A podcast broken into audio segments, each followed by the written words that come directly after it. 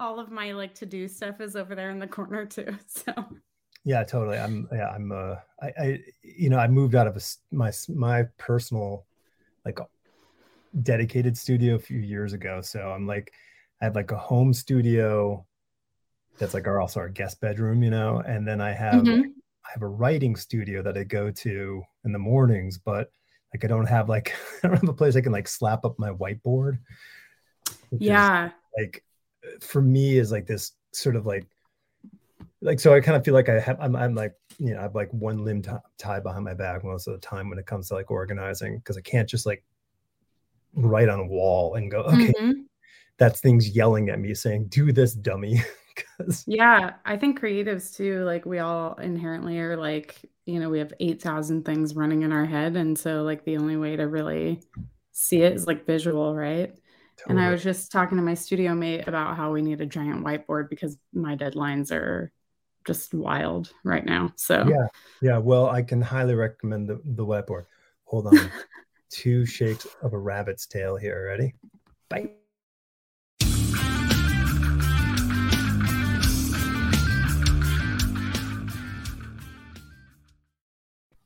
Before we get too deep into it, people know like, hey, hey, Liana, how you doing? Hey, thanks for joining. Good to see you again. Um, yeah. So, um, yeah, the, stu- the look the, the external studio is like a it's like a real thing, and it's kind of a cool thing. And I think I kind of I, I hope every artist gets a chance to do it, um, because it kind of is an interesting redefining of how you do things. Because now you have this like, okay, what do I do with this space, and how do I utilize this space? Um, you know, because it stops being like, okay, I'll go over to Starbucks and get some work done or whatever the thing is, yeah. like, you know, or I, I, mean, like when I was in my 20s, we would like hang out in each other's apartments, you know, and you would sit and do as much whatever comic book work you could do in somebody's place on a drawing board. And then, I mean, my house, my place, I had a studio in my apartment in Manhattan. So I had like this, like a legit, like, room where you could have three or four drawing tables in that like it, people would come over after work, like my friends, and they would sit and they would work on comics after work. So, funny was, story. Um, my studio mate and I, like the reason why we talked about getting a studio to begin with is because she would come over here and co-work all the time. Because I was like, I am very lonely. Like, yeah, my dogs can only fulfill so much in my life, and also like. I realized that there was a huge disconnect of like work life balance um, because my uh, my studio is like primarily connected to my living room and uh-huh. like i don't even want to watch tv or like do anything because all i think about is work because right. i'm like looking right at it so uh it, it's like the the question of whether or not you want to budget if it's like worth your sanity and like if you're able mm-hmm. to pay this money or whatever to get things done yeah or like right. to displace yourself out outside of your house which you know for a lot of folks during the pandemic like they can't really get away from that. But yeah. for those of us who have been freelancing our whole lives or like working from home uh, it's almost like swapped. Like mm-hmm. everyone loves working from home now and i'm like i need to get out immediately. Like well it's uh, so yeah like it, it was funny because like at the beginning of the pandemic um like my wife kind of stopped i think she stopped going to her studio for a little while. So she she's an artist and she's had a always had a studio.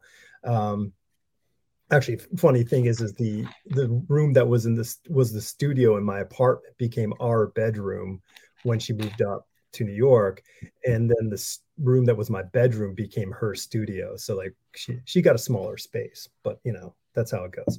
Um but like she stopped going and then it was like okay we're both stuck in the house together which was a little much. So i ended up going over to our our um storage unit and I would open it up. I'd park my car right in front of the, the, the garage door, and I had this armchair sitting there. So I would just sit there with my laptop and I would write for like two or three hours a day in a storage unit because it wasn't at home and uh, you know it gave her time to go you know be herself versus you know yeah. be me so i had a friend uh, bunny in seattle who uh, did the same thing she just like worked out of a storage unit for a long mm-hmm. time before she like opened a full retail storefront yeah. um, and i feel like that's just as i mean especially if you can get electrical It's like yeah, a super economic way to have a studio. A yeah, I mean, way to have a studio. A yeah, I mean, yeah. Was, eh, the hard, the you know, like the hard two hardest parts were summer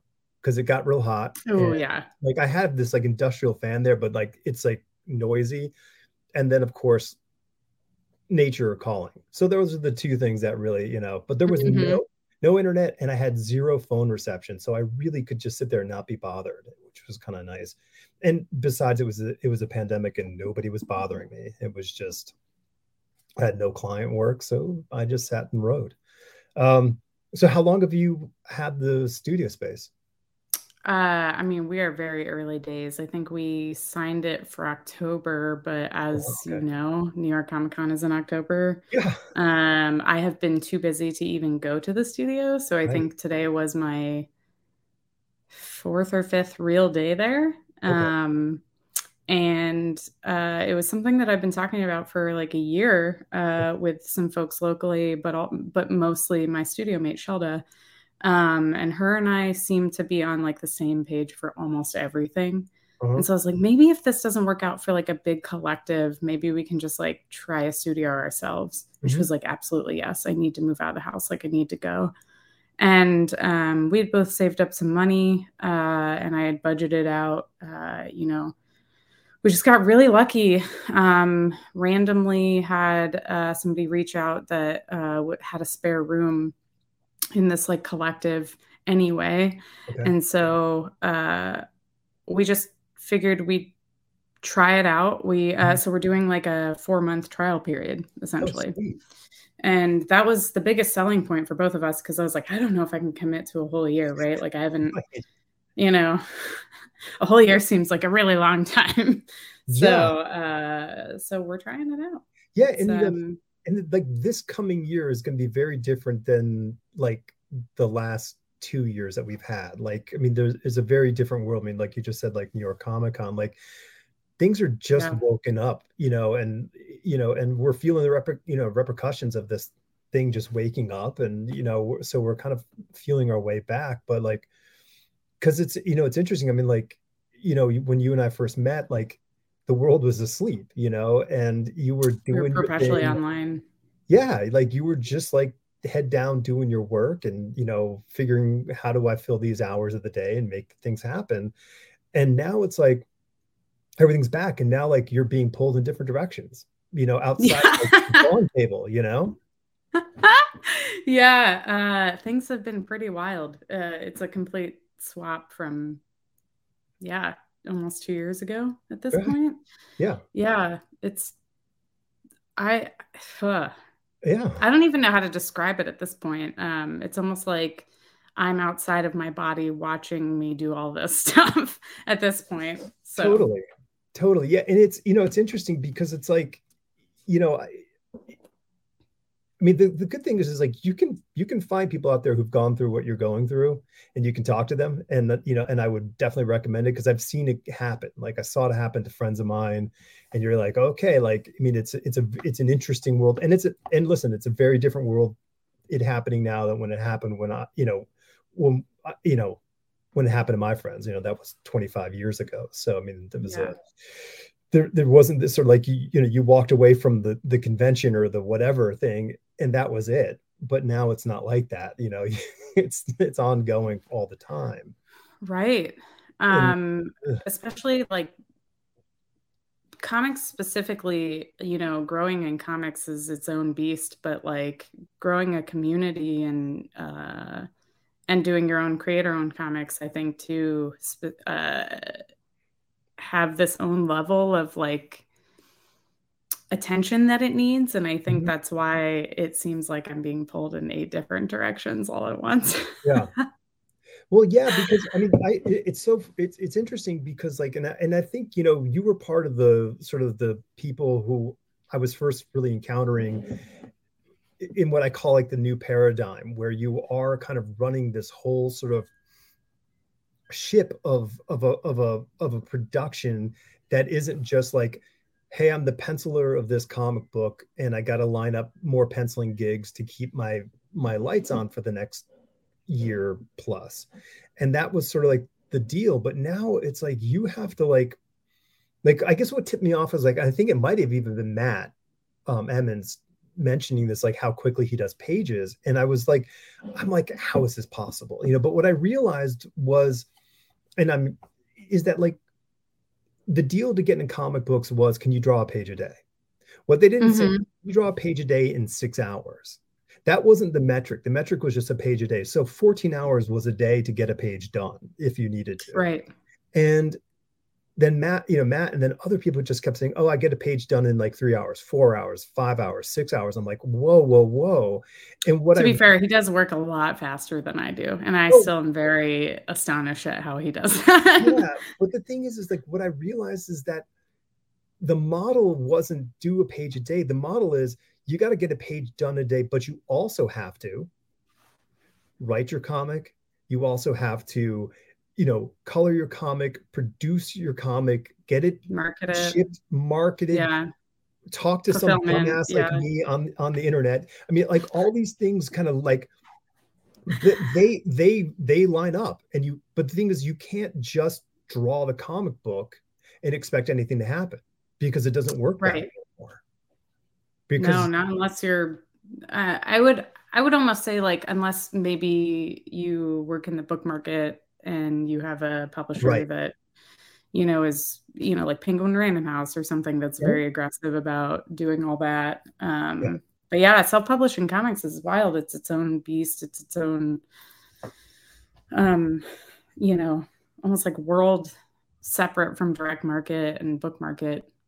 Um and it's a lot of work. It's a lot of work. Oh it's a t- it's a ton it's a ton of work. And I, and I just so like I mean to me I'm fascinated by that you know that because like every, it's an accepted thing. This is what it has to be. So nobody is sort of saying you know no way you know i mean you're just you got to do it if you want to do it.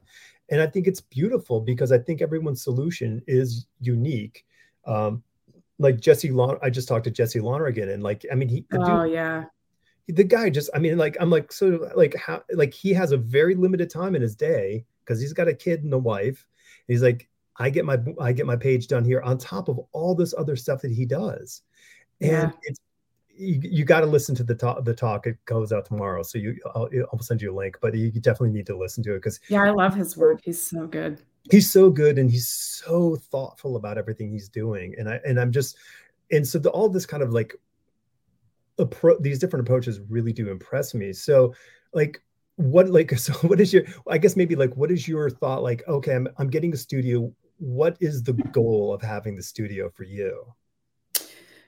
Uh, primarily, it is not to work nights and weekends anymore. Sweet. I think um, over three years, I've uh, I'd be interested to talk to some of my peers about this too, because I know that they've also kind of done this, in that we kind of just started filling our time with work, and I think that now that we live in an endemic versus a pandemic. And I mm-hmm. wish that things were a little bit more safe. But uh, now that we're able to go do these things, and I'm, uh, you know, I have the opportunity to go to cons and meet people again and see people, I think I really need to manage my time differently. Mm. Specifically for drawing, doing these late night fixes, doing, you know, um, it it's primarily time management, but also like knowing when to say no to projects, knowing when to um knowing what I think is going to be uh, fruitful for my career versus uh, saying being a yes man to everything. Yeah. Um, and I think specifically getting like camaraderie uh, out of it is very useful. Like for instance, the other day I'm working on the True Cult trade paperback cover. Mm-hmm. And for me to be able to just be like, hey, Shelda, can you come look at this real quick? Like two seconds, as opposed to like send a message, wait, see if somebody will answer, you know? and like to have that, uh, she's a phenomenal designer, great illustrator. And so to have like a friend look at your work and a peer that you respect is so yeah. useful and especially one that actually enjoys your work as well like i think that they'll be able to be critical and helpful in ways that make you better um, right. and i'm very lucky to have that and I I mean really just like better work life balance and being happier. Honestly, that's 100% I think what it is and I think having a space shared with like a friend and peer and being able to separate myself mentally from from my personal space and mm-hmm. laundry and my dogs and yeah. 8 million other projects I need to do like the amount of comics that I need to bag and board is straight up embarrassing. And so unfortunately I can see it in the corner and I don't like looking at it. Right. so yeah and like and if that's a thing like you can just put into your studio to say okay like hey listen you know i've got what i need done here now i'm just going to spend an i'm going to spend an hour do some bagging and boarding and then tomorrow i'll do another hour of that like you can give yourself that right. time to maybe think about something because you don't have to think you can just kind of do it I know? will say that I probably won't bring any of my books to the studio because I think that that allows me more space to buy more books, which is not good.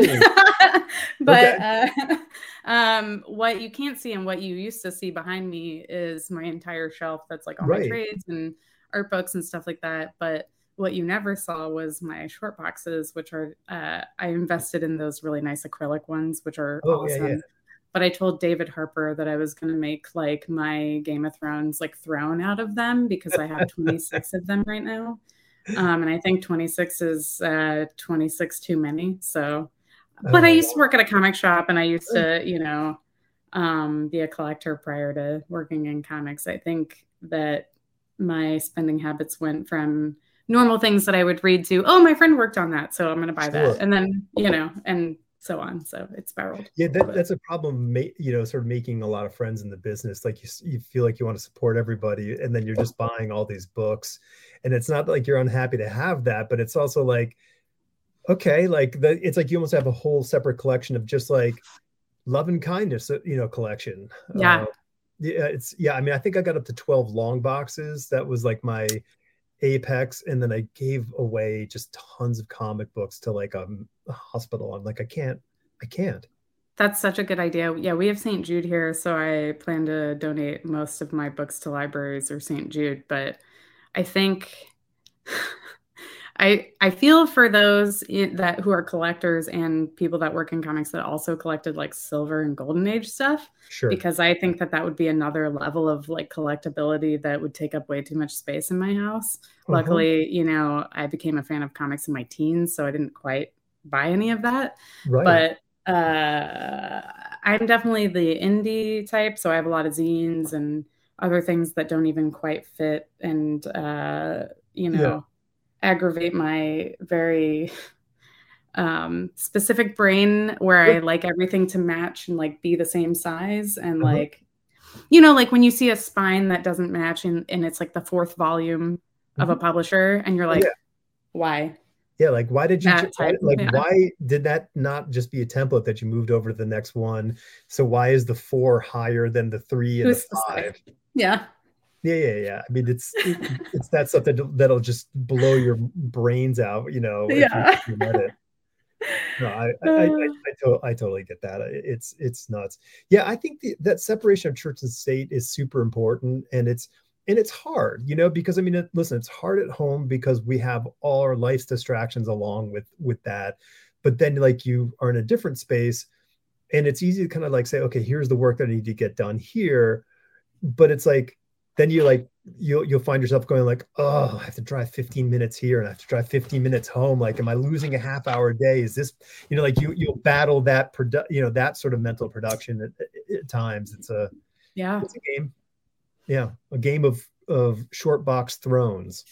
Yes. the, the the joke did fit. Okay, good. Um, yeah, it's it's yeah, it's but I think it's I mean I think like I said I think everyone's kind of needs to go through this experience and like try it, you know, you, because yeah. if it doesn't work, you're going to go, okay, I realized I didn't need this, or I didn't need like, like I had, like I had a studio once with somebody and like what I didn't know I needed and it, the other person needed like we both needed the same thing but neither one of us expressed it to one another mm-hmm. and we were both like we both needed to be inspired by the other person but neither one of us were inspired so we just fumed at one another and it was not a good scene so mm-hmm. um you know and you know and it's like so heartbreaking because you're like oh like we totally love like what each other did and what we were like were about but it was just this kind of like thing that just kind of like wasn't pretty for either one of us and that's how it goes so I think it helped. Uh, I'm a big communicator, um, and I think it helped that her and I were friends prior to this. Yeah. Uh, and like she introduced me to a lot of the local community that of artists and stuff. And um, one of the things we did up front was a lot of like communication planning. Was like, mm-hmm. okay, like when do we when do we reassess? Do we like meet every Friday or do we meet every other week or once a month? And you know who takes on what roles like who takes the trash out who does this who do, you know or who brings this and like yeah. I, I was like you know if i don't if i don't love you by the end of this then we just call it quits and like we go back to being friends right, right. like and i think that the presentation of that up front was so crucial because it's the same of like relationships and things where i think as long as you have these clear expectations or at least say things when they need to be said, then mm-hmm. you carry a healthy relationship and hopefully a healthy studioship or whatever you, you know, yeah, need from that. Um, that is a bummer. I feel like that sounds a lot like college because I didn't get a oh, lot yeah. of that in college. I got that in in high school, like I was in AP art classes and stuff, but in college, you know, I just like lived with my ex roommates and that was it. Like we weren't really like creative around each other or anything. So um, this is, I think, making up for my times where I wish that I had that. Um, yeah. So uh, I feel like I'm benefiting from it. And I know she went to an art college with a ton of people and like had that. And mm-hmm. like that was her key aspect of like missing that. So yeah, I like it. No, I think it's I think it's I think it's amazingly fruitful. Um, mm-hmm. and I've I've had other studio s- scenarios which have been far greater. It just that was just one that I recall being the not so great version. So yeah, yeah. Well, I think uh, I think it's great for us to talk about it though, because like not everything's gonna work out, right? Like totally. I know a lot of people who are partners that end up doing a studio together, and I'm like, I couldn't imagine spending all day every day with my partner in a studio right. and then going home. Yep. Unless you have a lot of space in between you, but that's just me, right? Like that's yep. totally. But people make it work.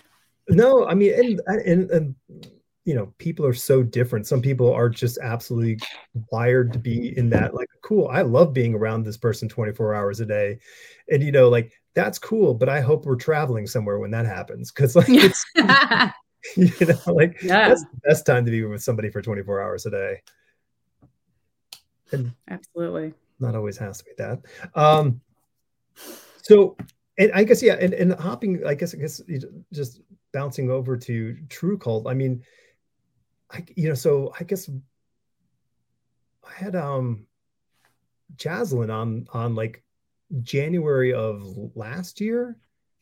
Oh, so nice. right, right when it was coming out. Yeah. um.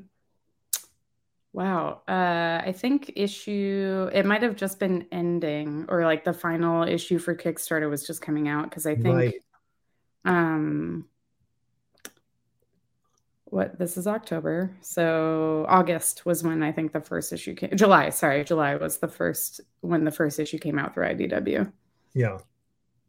Yeah, so, um, so, I mean, it's like you know, you, what a year and ten months, you know, have gone by since you know I first like talked to her and she you know started talking about the project. Then I guess then you came came on the show I don't know a few months later or something. I guess. Oh, that long ago. Okay. Yeah, wow. yeah, yeah. I mean, it was a long time ago. Yeah, exactly. I mean, so like, I mean, you're like, I'm, you're talking trade paperback cover. Like, yeah. You know, like that's oh how. my gosh. Yeah. So, yeah. How that's like wild. how does it feel like? I guess you know now looking sort of at that at the sort of the the scope of that that project. You know how it's come along and and what were your thoughts about like it entering and then where are you now with it? Yeah. Uh, so I think that was the major project that made me decide that I wanted to do a lot more creator owned work, mm-hmm. um, even during the Kickstarter, because I felt like this inherent um, support and love from people um, that had no tie to us in any sort of way, but like just really loved the story. And to be able to you know, like announce to everybody that IDW picked it up was like such a great, like great feeling because you know we were rolled out uh, amongst the Scott Snyder uh, news with Dark Spaces and mm-hmm. the originals line when they, you know, announced um, a couple other of the series and uh, seeing my name next to like a ton of creators that I've been buying their work for years, right? right? Yeah. Like it was a very nice feeling. and so uh, you know, like they they they treat uh, Scott and I and the rest of the team and True Cult itself like on such a high standard and such a wonderful level. Uh, you know, we just got back from New York Comic Con where they they allowed us to do our solo signing at the IDW City booth and and you know had all this the first issue out uh, which was really cool and i signed with them at san diego um, for even like they they did special limited edition lithograph prints and they they're just very invested in true cult as we are you know like we're so passionate about this story and like we were able to do extra content for this version which was really cool because they were very loyal to us wanting to fulfill the story and uh, everything for our Kickstarter backers first.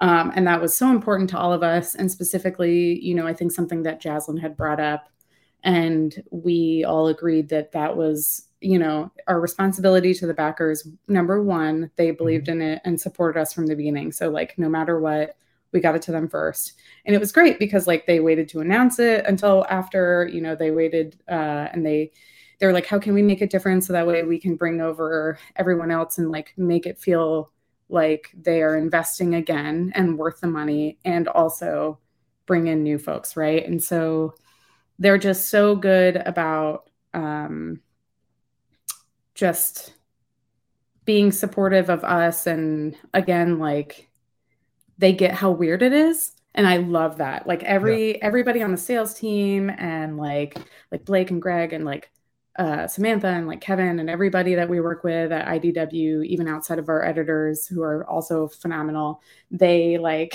they love it so much. And so like I love seeing them and they're like wearing True Cult pins, and I'm like, oh, I just love you guys so much. And and and like we, I just feel like we work really well with them. So. Um every step of the way has been such a phenomenal um, new part of the story to like add to it, right? So just I mean, it's inspired Scott and I to like work together again already. You know, we started working together again on a different project um, after True Cult wrapped up. And, um, you know, I work with Jaslyn any chance I get. Uh, love Jimmy. Jimmy Flats you know 90% of my work yeah. um, gab and i always work on stuff together i've been looking for things for dc and i to work on together it's awesome so like everyone's been saying like oh how, how do you like idw like love them so much like it's gonna be they make it hard to like you know to be to want to like work outside of them like i am working with other publishers right now and i love them too but it's just really cool to be it's weird to be like treated like family, if that makes sense. Because no, like no, totally, totally. When you when you hear about companies or whatever being treated like family, it sounds like very capitalist, like creepy, mm-hmm. but like they really like are, you know, super warm and wonderful and great, great humans. So I think I mean I think there's a I mean there's a a bunch of and, and listen, I'm I'm not even I think there's a bunch of publishers out there who are fundamentally comic book primary fan companies. Like these people are like they love comics and they want to make comics. They want to make yes unique and individual comic books out there more so than creating um, sort of more valuable IP. Um, mm-hmm. You know, like the IP to me, like that's that's a byproduct of whatever whatever whatever the thing is because you just can't like say like, oh, well, I've got this person and this person. We're going to make something and it's going to be this big valuable IP because yeah, that's just not that's not the reality of it. Um, and I mean, and listen, I would, I'm I know that Marvel and DC make a ton of money with their IP, but those are com- those are comic book companies that make comic books to trying to make comic books for like the comic book readers. You know, the byproduct is is this something that they can apply to whatever their other media? Okay, great. But they, you know, we have all this stuff that those companies have generated because all the people making them love comics. Yeah. You know, the people I love when uh, a publisher is like investing in creators because yeah. they know like and i feel like most of the creators i meet that get along really well with it's very funny like most of them are like ex comic shop uh, employees yeah. or you know like uh, for instance matthew klein like i found out uh, the other day like you know he wrote crashing and like i did a variant cover and i was like oh i didn't even realize he worked at forbidden planet and i was like oh this makes so much sense now like you know what i mean and right. For all of us like equally like you're either a creator or also a creator and an ex comic shop employee yeah but no, when publishers are like that invested in like the creators themselves, you know, and like trust them to uh-huh. to create and you know kind of go with it. Yeah, and I, you know, and it's it's an interesting thing. Like you know, you were you were saying how like all the people you did the you know you did true cult with, and you're like speaking how you would love to work with them or are working with them or want to work with them again.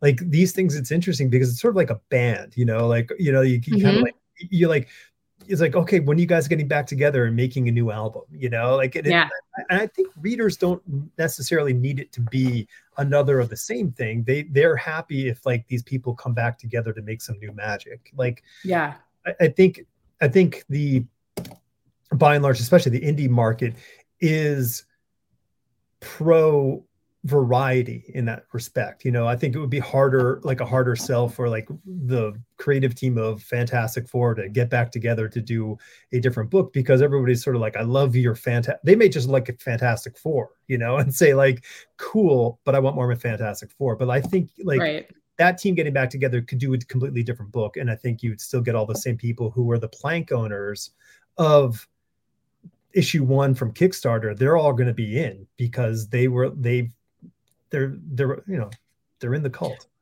of Jaslyn, for example. So like we did our first uh, collaboration together as writer and artist for Z2's Joan Jett book. And right, like right, right, right, right. Yeah. And so like her, I always talk about her writing. Like her writing is phenomenal. And I love working with her uh, we have a very good uh, working style in both like in writer artist mode and also like um, in her uh, marketing branding everything world and as a creator and so i think because we have those skills all together um, you know, we're picked up for more stuff. And so it's nice we got to do the Blondie book as well. Like they came back to us immediately. We're like, we'll turn it around. We'll do another story. It's going to be nowhere near what Joan Jett was. Mm-hmm. Um, but they knew exactly what they were getting. So it's Man, nice. Dude, Joan Jett is so cool. Like, yeah, so cool. Like I remember, like you know, as a kid when the Runaways came out, I was like, like that band was just so rad, and I was like, these guys, these guys are great. Like I love this stuff. And then when she went out solo, like she was just so badass, and, and um, that is so cool that you get to work on something about Joan Jett, like and and and Blondie. I, I have a quick Blondie. He's one of my all-time favorite idols. Uh, both, He's well, so actually, cool. both of them, which is yeah. crazy. And like one of the reasons why I wanted to drum and like sing and do all that stuff is very powerful, very powerful, like punk rock. You know. Yeah. Um, definitely i think paved the way for like my music uh choices in the uh-huh. future uh-huh. so I had a, fr- I had a friend in college. Um, this this was like so. This was like first year at art school. So this is what eighty seven. Um, maybe it was eighty eight. I don't know. But anyway, like we, he would he would like every day after school he'd be like he'd he'd walk us by her house, like her place in New York, and hang out outside like across the street and make us wait there like for like a half hour until we were like we gotta go you know? Um just in case he because he was so in love with her like he's like i gotta see her i just have to see her and this was like for it, it just kept going on and on and on so. Poor debbie harry can't imagine what oh i'm like. sure. I mean i'm sure she's absolutely so used to that you know stupid person behavior but whatever it was especially staying in new york you know like yeah I feel like New York, you can be a celebrity and just like not and just exist normally. Like, actually, my claim to fame this past weekend, I used to live outside of New York. And so the whole three years I lived there, I was like, one day I'll see a celebrity. One day. and it never happened. It oh, never oh, no. happened. The the one time I finally go back to New York Comic Con and I don't live there, I see the holy grail of celebrities. I am exiting my hotel and I hear, "Hey man," and I was like, "Oh, that's weird." And I stopped and turned around, and it was Killer Mike. And I have oh, been really? a fan of Killer Mike since way early on Adult Swim days, like Frisky Dingo days and stuff yeah. like that.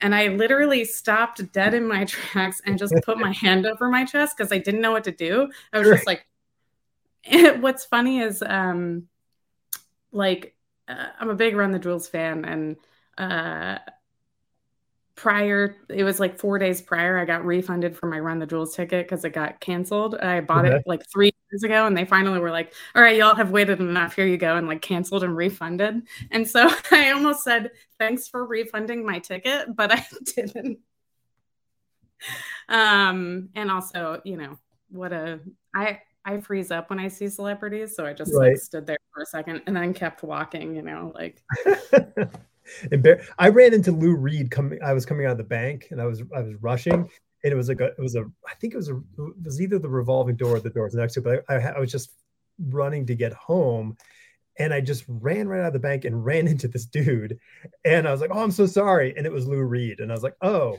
hey Lou," and I was like, "I'm sorry," and then like it took off. So that was my that was oh my, my gosh rush with Lou Reed. Oh that's a but listen in new york like you live in this you live in manhattan for long enough you're gonna just i mean i probably have like a dozen or so of just the people, right. It's i thought for the amount of times that i'd be in the city or at least brooklyn because i used to hang out there all the time yeah. that i would have seen one. Nope.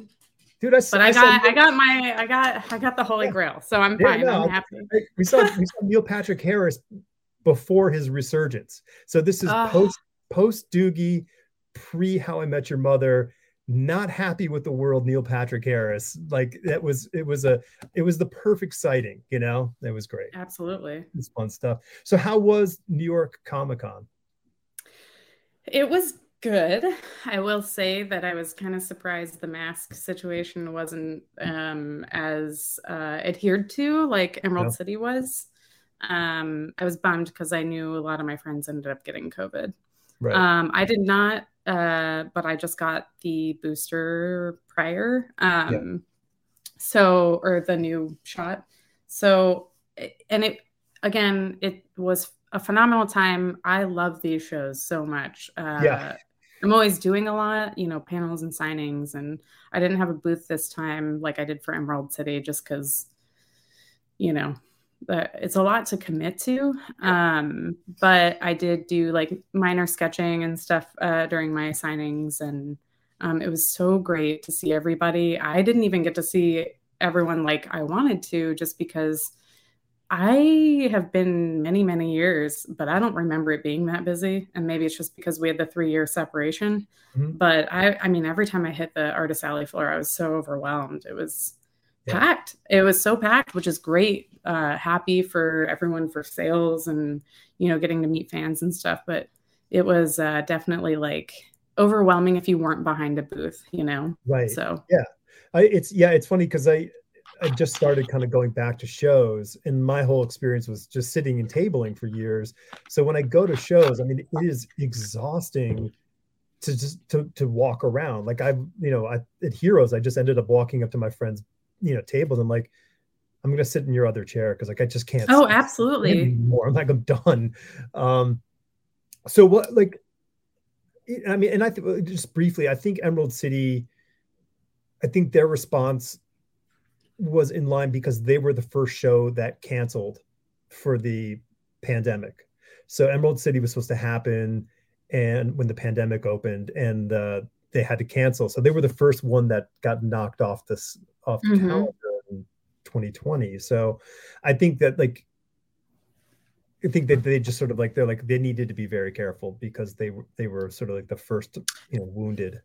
I also think there was a lot of a response um, based off of uh, it being Seattle. Um, yeah. Just knowing, I have a ton of friends that live there, and just knowing like I, they're very serious. I'm, I think that they have a higher vaccination rate. You know, yeah. um, tech city. So like, uh, I, I think they got. A, I, I think ReedPop got a lot more pressure. Who's to say? I don't actually know, sure. but I know that they you know that was the first show back for them, like having to go, you know, 100 percent back for the first time, right? Yeah. So I think it was probably a lot easier for them to uh, facilitate all that. New York is like its own beast, right? Like I feel like that would be almost impossible.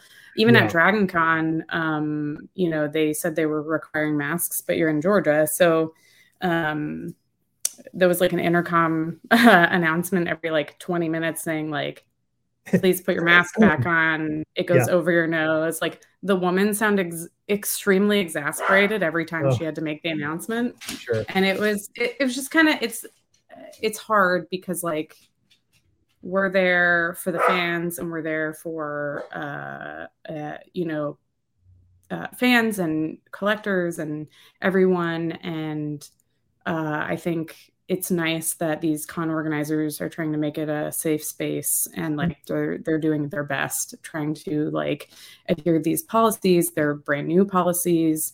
Everyone's still trying to figure everything out. It's just yeah. its own complicated you know. It is. I mean it's it's a, i mean it's it, it's a dynamic that we're we have not sort of figured out yet. And right. you know the only way the only things that we can figure out is how we in, handle it you know as, Absolutely. As, a, as, an individual. Like we can't like like you can be upset about the situation, say, I'll do my thing, you know? Yeah. So, yeah, it's it's in it, and I think you know, if we can just kind of take care of ourselves first and foremost, at least we won't go crazy. Um, so like there's a big difference like now like i mean like so like for you like show you know tabling sort of like, hey, here I am. I'm, you know, and you've got, but not, now your table, you're you're you're not tabling because you're sort of like scheduled. Um, mm-hmm. You know, there's a, there's a interesting like I'm my buddy was sort of like a pretty scheduled, you know, artist in the, in the 90s, and he you know, he was just so tired by the end of the like we'd hang out in the evening and he was just like, I'm just so tired because like I can't even just like pace myself or like walk away and go like find a quiet spot? Like did you find yourself to be a little like emotionally you know drained from it? My my dogs are very excited about something. Um emotionally drained from what specifically? Sorry. Like the, the scheduling and having to sort of be on you know with cons specifically of, too or yeah, yeah, yeah. like no for the for the cons. Yeah. I mean, like just going like let's using New York as an example. Oh well, so funny story. Uh, having had done so, I've done almost seven cons this year. I'll be doing seven by the end of Thought Bubble and LA Comic Con. Um, I realized that I think it would be very beneficial for me to do like signings on one day, panels mm-hmm. on one day. You know, um, just because I am not good at scheduling myself breaks, uh, which is another thing that I uh, came to realize with the help of a couple friends of mine during the convention to be like, why am I so tired? Yeah. Why am I not sleeping? Why am I waking up like 6 a.m. like in a in like a in like a fury of like I got to go get stuff done. And it's because I'm not taking breaks in between and like rushing from panel to signing to, you know, everything. And with tabling as well uh, you know you're facilitating almost like staff at that point because you have to have somebody watch your table or like ask a friend to watch and all these things and then you also have to think about all the lead up to the con where you're like getting all your stuff together like you're shipping things or mm-hmm. Uh, creating new merch or you know all these things to like create an experience for your customers and fans but also like you're running the whole retail store of like yeah. your business like by yourself and um you know it's like mm-hmm. you're socializing at cons as well because it's all your friends and you miss them. And it, it's a it's a lot to handle but i think one of the major things that i've realized is like i need to give myself more grace. I'm not going to be able to see everybody. I'm not going to be able to hang out with everybody. So i like that's the biggest number one thing because like i hate letting people down. I love to you know be there for people. And two um managing taking breaks in between, I think, is a primary thing that I'm only just now learning. So, um, you know, if I go to a con, I should take, I should probably take a couple of days off to like decompress and stuff. um, I have not done that yet. I have not scheduled that so- for me yet. You know, I kind of always looked at cons as like fun for me and sort of like vacation, but it is work. Yeah. And so I think what I didn't realize is like I haven't been doing this for three years and I went 100%. And so, you know, my social and mental and physical battery is draining low and I don't realize it because I'm like so happy. I'm so excited that I get to hang out and see everybody. But at the same time, you know, you know, you're like your stamina is like slowly chipping mm-hmm. away. Yeah. And so uh, finding things that also will re energize me is something that I haven't quite figured out yet because, like, I could do drumming. Um, I can't drum right now, but um, so I'm like, I need to find other things in the meantime where I need a backup. So um, it, it's all like a very complicated, long learning process. And yeah. it's funny because, like, having had done, I mean, both of us, like, having had done this for years and like having to learn that or like unlearn a lot of like, you know, um, overcommitting and like, um, thinking that you can do it in four hours, but it actually takes seven or something like that, you know? So, well, I mean, the thing is, I guess it's like, you know, you said, you said a really strong thing in the idea that like, you know, you, you sort of think these things of, as a vacation because mm-hmm. it's an opportunity to go like, you're not in your real world. So you get to, you get to do something that's outside of your, your day to day. And you are around the people that you know really well who are like your peers, the people who you would love to know better, and people you've never met before.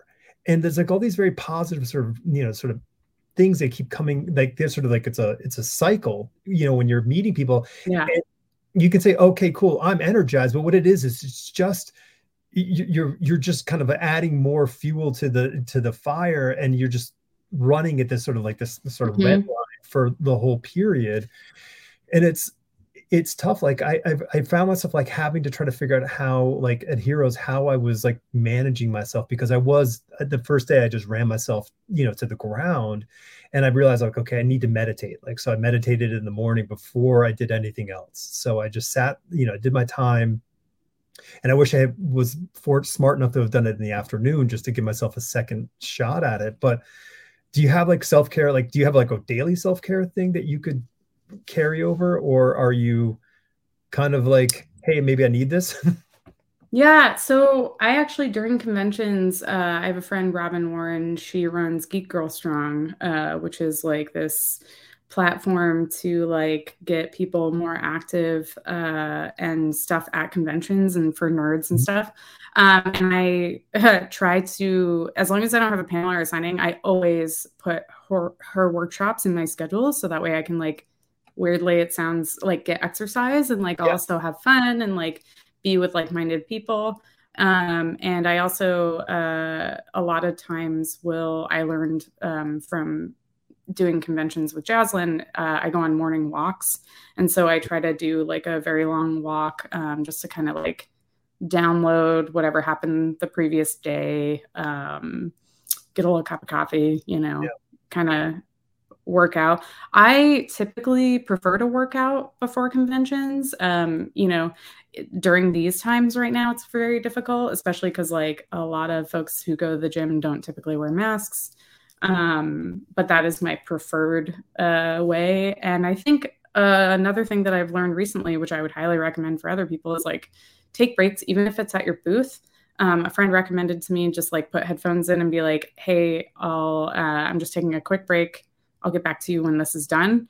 Um, and I found that to be incredibly helpful. I did one so far at New York and I was like, why haven't I done this like multiple times throughout the day? Like, even if yeah. I was taking five to 10 minutes, right? Like, just to kind of like be in silence or like put noise canceling headphones in. Cause like, we're not used to the overstimulation of like tons and tons of people and loud noises and things like that. And so we're kind of like going right back in without having that primed um, in our directive and like how we uh, work right now. And so trying to be kinder to myself but i mean at home i'm i'm pretty you know like i like waking up very early in the morning and uh, i enjoy working out. And i think like i take breaks sometimes to like my rule is like i leave the house once a day. Um, but now with the studio i think that is going to help a lot. So yeah two things. One, do you think we got a shot at marketing a stylish, but like maybe like fleece lined box with a hat in the center that we could just put over our head and wear our headphones, you know, like a con like isolation box. What do you think? We could probably Oh my that. gosh. I think uh maybe because I'm a hoodie person, I would just be like, I'm just gonna wear a hoodie and like it's so funny. That goes all the way up to the like yeah, yeah. At New York, uh, in order to like take a break and like not be stopped, uh, this sounds so crazy, but there was one row that had a lot of my friends on it. And so I literally had to put sunglasses, my mask was on, sunglasses and then like a hoodie over so that way they didn't see me and stop me or like I didn't feel compelled to go talk to them because I was like, hey, you have one thing to do. like yeah, yeah. You have to go and like just go do the thing. Don't stop because like I get distracted. I'm like, oh my god, I want to say hi to that. Oh. Yeah, no, totally, totally. Uh, like I, I, I know, I know, because like if I'm running, like, oh, I got to go talk to so and so, like I have to like break off and go like to areas where I like, oh, these are the retail shops. I'll just run through there mm-hmm. because that way I won't like see somebody or someone will say, hey. Yes, yeah. I won't know anyone, so it'll be fine. Like Yeah, yeah, yeah, totally. So like so, so now so this is a particular bugbear of mine that I'm kind of been dealing with. And you're you know, you're bringing it up and it's like the getting up and doing things, but like we got to take care of ourselves like this is something that's like been like i mean we've you know you know you know lo- losing like Kim Jung Gi like at a at a really young age is crazy like we've yes. got to figure out like how like this community of cre- you know sort of like seat bound creators can stop being because like there was this whole thing like i remember being a young person looking at like other cartoonists when i was you know 22 years old and getting into business and i thought like oh these people are you know this guy was 86 when he died. This guy was 94 when he died. Like what a great career. You know all these people who you know you just it's it's good but it's not. It's actually a terrible career because it's super like sedentary. And like the, we got to figure ways to get everyone to be more active and mobile and healthy because it, it's it's i would also almost argue like on top of physical health like you know knowing when to ask for help from like your teams or like yeah. editors because something that I, you know being a people pleaser i'm like i never want to let my editors down i never want to let my right. team down but there's like a point where like you should just ask for the extension you should just ask for like a little bit of grace. One, yep. like I did a tweet the other day that it was like shout out to all my baddies that have unrealistic expectations of my, themselves. but it's truly like because I have this unrealistic expectation of myself, I just assume that everybody else has the same expectation. Sure. But that's not the case, right? Like we all need to realize that like you can't make up what other people think of you, number one, and not a creator machine. So like if you need the day off or if you need something to like recharge and like be this better version of you, whether it be working out in the morning or like you need a mental health day and like just unplug and, you know, go read a book or play video games or touch grass, like we need to be supportive of that too. Yeah. Because I think no matter how much you work out, like there's still, you can still definitely like overwork or overcommit or, mm-hmm. um, burn yeah, yourself out that way. It's like if you consider like exercising a you know a pressure relief valve, that's mm-hmm. But you still got that that's a treatment of a symptom versus taking care of the cause. And yeah. if the cause is that like you are over stressed because of your own expectations or not saying no or whatever the things are, it becomes, you know, like there's only so much working out you can do at that point. Um, yeah, exactly. And it's so like you know, so like I yeah, like like Sean Izaakse was saying, like how he's like, you know, he's had he's had help on the like the last few issues of of the you know of um. Why am I blanking on his book right now? Doesn't matter. It's a good book. Um, and the one he's doing with Jim Zub, and mm-hmm. he, but like because he is just overloaded. He's like I've he's like I've I've been going so hard and heavy, like I need I just needed some breaks here and I'll finish up the you know the the run but I just need to be able to have some time to catch up my mind. Gosh, yeah. I totally 100% agree with that. Uh, Fabian Lelay, who is a phenomenal comic artist, creator, uh, I've worked with them a ton of times, literally just to like catch up schedule wise or just to like keep the same schedule and just like hire them for layouts or like be like hey does do these pages even make sense? Right? Like right. just to have a second set of eyes or something like we shouldn't be afraid to ask for help. And like comics is a collaborative medium and we don't ever remember that that's okay.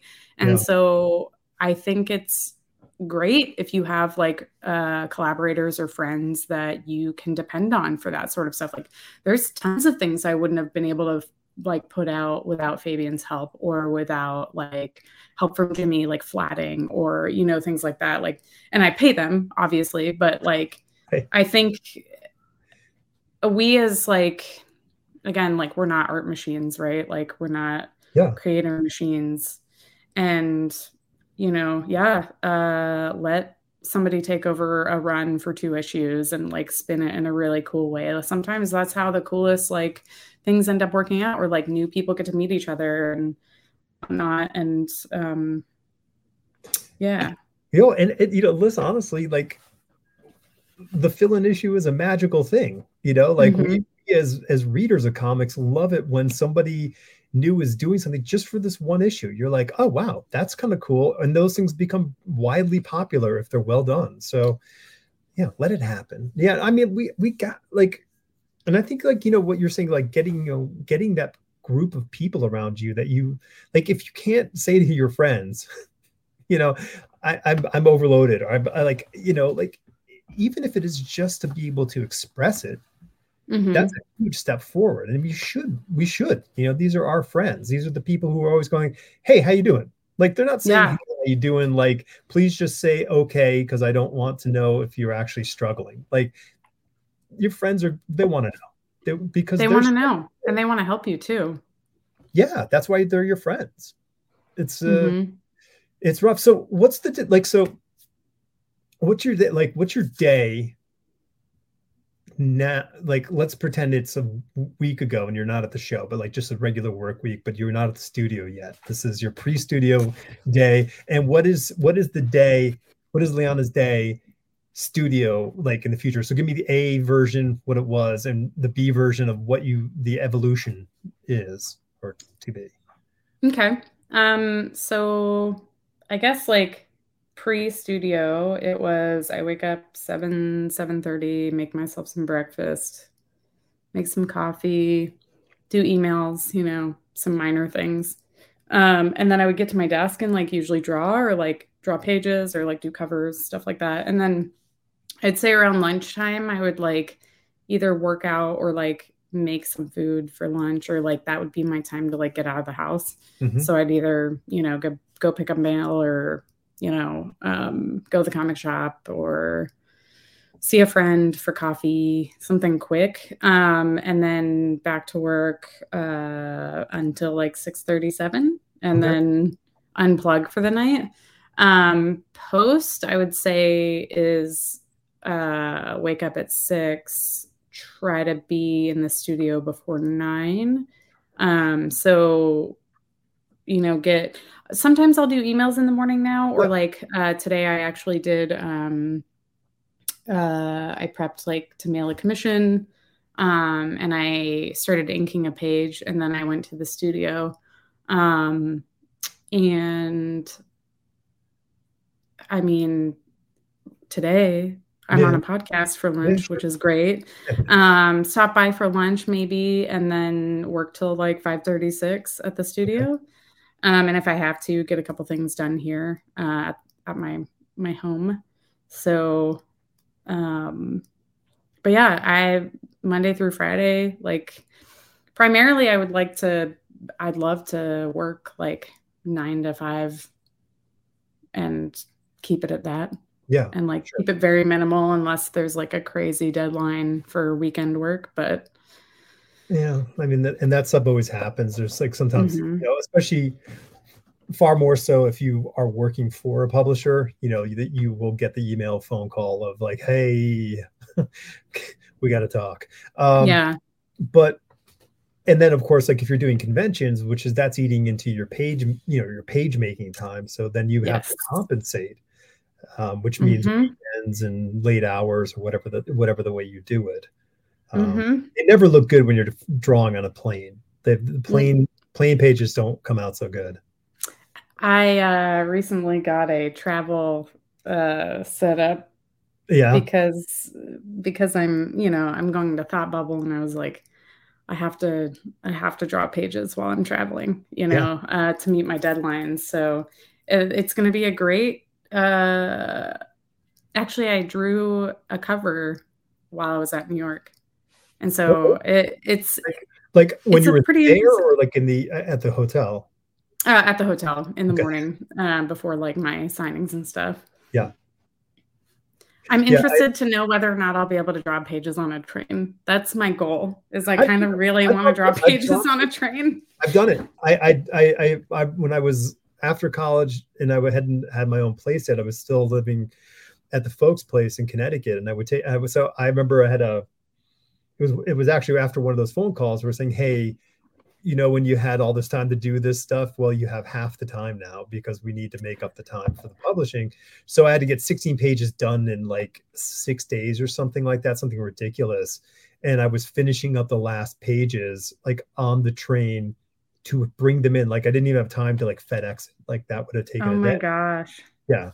I remember. Uh, I think Erica Schultz and I were taking the train once, and I was like flatting on mm-hmm. the train which now in hindsight I'm like the amount of stuff that you could get done on a train is so much more now with like technology oh, like iPad sure. and all that stuff. So Did, wild. So what's your I mean what's your what's your workflow? Like what are like how are you how are you assembling your your work? Like you uh, like, my covers are traditional yeah. Um, and then I scan them in and color them digitally. Uh, my all of my sequential is digital unless it's like a short, um, like the Dagger Dagger story that I did for Matt's uh, anthology. I mm-hmm. did traditionally, but the um, yeah, unless it's a cover, everything's digital. And so, so I have why.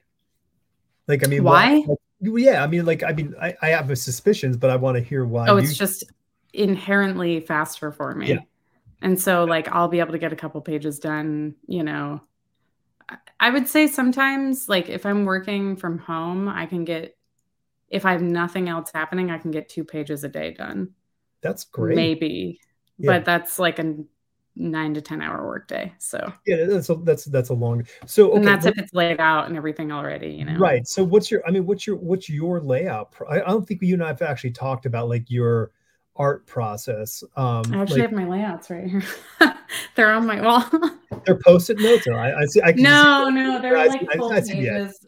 I'll yeah, yeah. uh, I'll lay out like four pages on a eight eight and a half by eleven because I like writing notes for myself, and then sometimes I'll like gift the layouts to like the writer that I'm working with. Uh-huh. Um, I don't know why. I, so like my layouts are more like thumbnails, and my pencils are closer to inks. Like I, it's almost like somewhere in between both. Okay. Um, and uh, every time I send my layouts to my editors, I always preface, I apologize mm. if you can't find, you know, if you can't figure out. That's why I try to like do everything in different colors. So like right. my thumbs are like in graphite, and then like I think lettering I do in blue on these ones specifically. Um, and I've done I've done layouts digitally. I just think when I work smaller, it's mm-hmm. easier. Yeah. And um, I primarily work based off of my layout and prefer to just draw straight to inks. So like I'll do like a really sketchy version underneath and then mm-hmm. erase and then ink it. Yeah. Yeah, I it's I mean it's so interesting because like there's this lovely and dangerous uh, evolution of process you know when it comes to like creating a page like i think my my initial rate was i i made a think it was like a four by five grid for thumbnails. So I would do I would thumbnail like out a whole book like on one one sheet. So they were you know Oh like wow. so they were probably you know like that big, and because it was just getting form. Like can I can, am I telling the story with the forms that I need to tell and the layouts that they work? Yeah.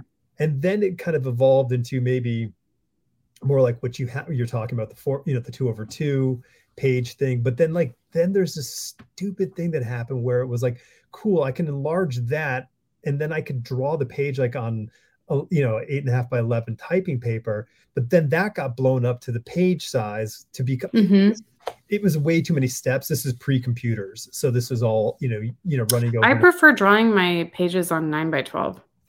9 by 12 okay so yeah. Steve Lightle, comic book uh, artist extraordinaire, RIP, Steve Lightle was like one of the first guys that I remember doing his pages like half size, you know, hmm but like full, like full inks. And he never lost any detail. Like this guy could like do super, super like refined pages. Um, so it was it was unbelievable. But so you like doing your, but that's a time saver because you don't have to actually draw as much because it's hmm half a page. Okay, so that's when did you start doing that? Like when did you kind of evolve? Um, Tim Daniel had said something to me. It was like the first year of the pandemic, and he said something like, "You should be drawing these on paper so you can sell them." And then Scott also said it because Right. I think I had done a couple pages traditionally, like for She Said Destroy a while ago. Um, Mhm. and uh, I switched. I started doing covers traditionally, and I just like kind of worked my way over from there. And like a lot of the time, and I think maybe I learned this from Paul, Paul Azaceta. He uh, takes a lot of like unique like compilations of the items in the piece that he's doing, and then separates them. I think into different things that he's inking. Okay. Um, and so I think I started doing nine by 12 just based off of the portraits I was inking because I knew I could get like a lot of detail into it and blow up the portrait. Um, and so now, uh, like for the crashing cover, I inked the pills separately. One, because I didn't want to mess up the pill shape. Yeah. And two, you know, like if I was going to be laying down a lot of whiteout or anything, like I didn't want to run it over the figures. So, Figures, yeah. um, and so that was something that I learned. So I have a lot of weirdly inked things that make no sense unless you have the companion piece, right? Right. Um, and also, you know, like just based off of like art collectors enjoy that kind of stuff. So like I'm trying to keep everything, like I'm trying to keep all my layouts. I'm trying to keep uh important things, especially for things like Star Wars or sure. um, Trek, or you know, uh, like even Trek. You know, I'll do everything traditionally, but then a lot of uh, likenesses are primarily uh, the things that go through rounds of changes. So, Mhm. like my Picard cover looks somewhat completely different than my actual published cover. You know, just Right. based off of like uh what does Patrick Stewart or his team prefer, you know, for him to look like in this specific cover. a full um, head of hair. That's what he wants. Yeah, yeah. Well, oddly, it was his smirk that was edited, which I prefer. And I love making edits on changes uh, based off likeness because it's very interesting to see what, um, like how I see somebody versus how somebody else, whether it Oh, be like totally. the licensing team or my editor or somebody, how they see it, and Yeah. like things that I don't notice, like Anson Mount's very beautiful hair, you know. I mean, or- that hair. That guy's he, he like has he has like movie star slash like perfect hair. new like newscaster hair. Like if you could Yes. you could new, take a newscaster and a movie star like Robert Redford and a newscaster and smash their hair together. He would be a perfect weatherman. he would be know? the ultimate weatherman. You're right. Mhm. Yeah. no, by the way, let's just take a few minutes and talk about that that show. Oh my god. I'm not caught up. I love that show very much. I'm not up. caught up. No, I was actually, I know. Six months. I've been talking, I was talking to my editor, Heather, about this uh, in that the Paramount app. Yeah. Um, unfortunately does not work half the time. So it's Oh, very no. frustrating for me, somebody that needs it for research. yeah. So Well, we don't have to talk specifics, but that show is amazing. the quality is incredible. The production is unreal. Like it's revived my love for Star Trek in a way that is yes. a lot greater than what it was for being. I was a casual fan.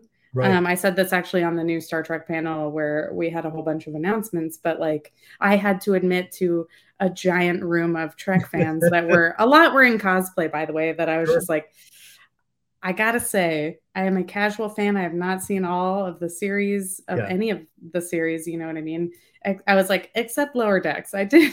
I have watched all of Lower Decks, but I was like, even Picard. Like, I think I've finished just the first season, um, and uh, you know, I've watched some Deep Space Nine. I've watched some um, the Next Generation. I've watched, you know, like mm-hmm. random things that I would watch through the pandemic. So to say that in front of like hundreds of people, I was just like, that's well, please, that's, please that's don't hate me. But yeah, it's nice for me to be like, here's how you too can get into Star Trek. You know what I mean?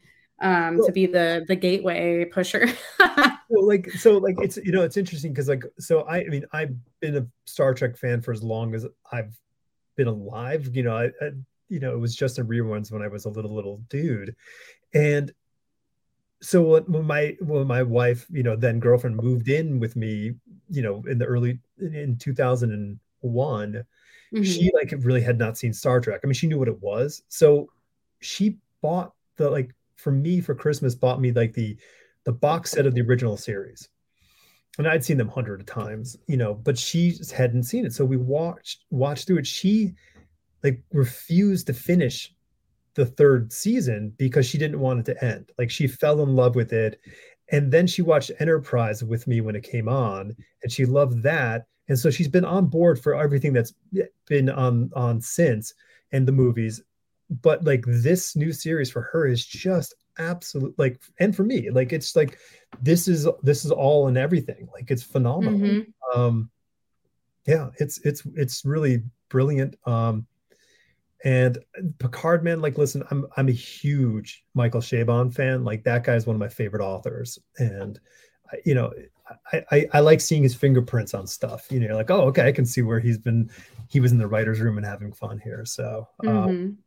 yeah. Well, I hope you catch up in that one because it's where it's it, it ends. Me too. it ends better. It even ends better. Like it just keeps getting better. So you know, have fun. Um, yeah, non-nerd talk. It's great. Um, so what like what's go, so like what's going on? You're you have two more shows for the rest of the year. Yes, Thought Bubble and LA Comic Con. Okay, and wait, you didn't you wait you? I, I'm blanking on it, but you you signed a deal with Art someone selling your art or something or show rep? oh you? i am i'm uh one of the creators on Zest World right now Zest World. okay yeah right yeah so it's like a commission platform which is nice um, my assistant can help me with it which is super cool yeah. um, because i i don't have an art rep yet so um it has been a pretty cool like space to try and figure out you know uh really cool creators on there like Joëlle Jones um, oh yeah Amanda Conner and all that, you know, like uh, just uh, really nice to be on a platform that can help me facilitate that um, and or offer things like digital commissions, which I wouldn't typically offer. Uh-huh. So um, everyone, folks, stay stay tuned for when I open my commission list finally. Yeah, uh, no, which I, a lot I, of people have been asking about. Because so. You, you announced it. I think I went over to check it out, and I was like, oh, and like once again, there were some really cool people, you know, affiliated uh, with that, and I was curious, that you know, like, did it, was it a show approach? Was it an offline approach? Like, how did they come come to you? I have actually a mutual friend, Ron, uh, that works for them. Okay. So he used to actually work at the old comic shop that I that was my local shop for a while, and he's also a, a writer. He does Archie work and things like that. So um, he uh, facilitated my my entry to that, which is really cool. That's cool. Yeah. Yeah. I mean, I think it's. I mean, I think it's amazing. I'm. I'm curious how the digital commissions work because it seems like we can figure it out. Like someone's got to figure mm-hmm. this out because I think it's a great avenue yeah. to get a commission to somebody. Like I almost feel like that. Whatever I'm going to say the, the dreaded letters, but the NFT, like that's a great way to give somebody a digital commission. Like here's a I am yeah. not an NFT person, so I actually don't I. offer I, NFTs. I don't, I don't, know what the. I mean, I don't like. Can is there a technology? You know, what's the technology of saying like, hey, here's the thing that's yours. I made this for you, and like nobody else has it. You know that. Right. Be- um. Wh- what's nice about the platform is that you can opt out of NFTs, uh, which I have opted out of. That was my biggest uh, caveat with uh, joining. And um, I think other sites like Ko-fi or Coffee or whatever uh, do facilitate like digital commissions, which is really cool. Um, I just haven't ever explored that option, so it's nice to like be reached out to to join uh, Zest World. Um, and I'm still learning the platform, so um, but it's it's a great I think it's a great tool in the meantime for like somebody that wants to do a platform sort of like Patreon where there's like a tiered subscription and like you have, you know, an email uh, campaign that you can write and things like that. Um, but primarily my major use is like since I'm not repped by, you know, any of these art uh, collector places yet, it's like easy it's like with ease like i will be able to facilitate commission requests That's you know great. so i'm excited about that especially yeah, for like the holidays and all that they are coming up like rapidly mm-hmm. yeah well very rapidly yeah, when you when you whenever you uh announce that you're actually open um i'll i'll retweet or whatever just so anybody else finds out because that's a Thank you. I think oh, it's. I mean, it's exciting. I mean, I think the cool thing is that there's all these wonderful platforms out there that you can do a variety of stuff and sort of really have a a broader, um, you know, like what Elsa and Tom are doing with yes. Everlasting. You know, mm-hmm. there's just a lot of opportunities out there that we can kind of like try and evolve whatever we're up to. You know, wherever we're up to. Um, Absolutely. that's cool. So what are you like aside from the two cons um, one of course has to take you across the ocean um, what do you do what do you uh wait you're going like 3000 miles in opposite direction. Mm-hmm. nice. Smart move. Really really planning that one out there. Um, yeah. yeah. Uh, so what i mean like what are you like what are you working on that that people can look forward to seeing? Yeah. Uh i'm actually working on a boom book right now which is awesome. i have there-ish Yes, yeah, that's what those are. Um, so I am actually working with uh, Elizabeth Brei, uh, my editor, who's phenomenal. Um, she introduced me to Sarah Gailey. They are uh, a prose and comics writer. Um, I actually really enjoy their work a lot. Like I, I read the um, the Echo Wife that they wrote. Um, I think that was like award winning from last year or the year before. Um, and they wrote Eat the Rich for Boom Studios as well. Great title. Um, so we have uh, a book called Know Your Station that's coming out, and it's a space horror that um, oh, kills billionaires in space. Okay. Who doesn't Who doesn't love the love to do that? You know, um, it's it's uh, it'll be out later this year, and when I tell you that this is the wildest book I have ever worked on in so many phenomenal ways, uh, I'm not exaggerating. And two, some of the coolest covers I've ever done. Um, just pushing the envelope each time on all of them. And it, has been a really cool experience because I get to work with a lot of different folks over there. Uh, like um, in art direction wise, and also like a really cool new way to collaborate with uh, Sarah Gailey has been like such a treat, and I love them so much. They're so cool. like, um, so it, it has been nice to like go from True Cult uh, yeah. straight to that, um, to like inspire and like revive my love for like doing sequential and mm-hmm. um and doing like a brand new project. It's been such a treat so far. That's cool. How many? I'm really excited about it. How many? It's going to be five issues. Okay, so that's cool. That's a nice, nice meaty chunk. And that's at the, you know, listen, you know, uh, cautionary tale. That whole like revitalizing your love for, you know, sequential. That's a, it's a, it's dangerous. You know what I mean? Like when you mm-hmm.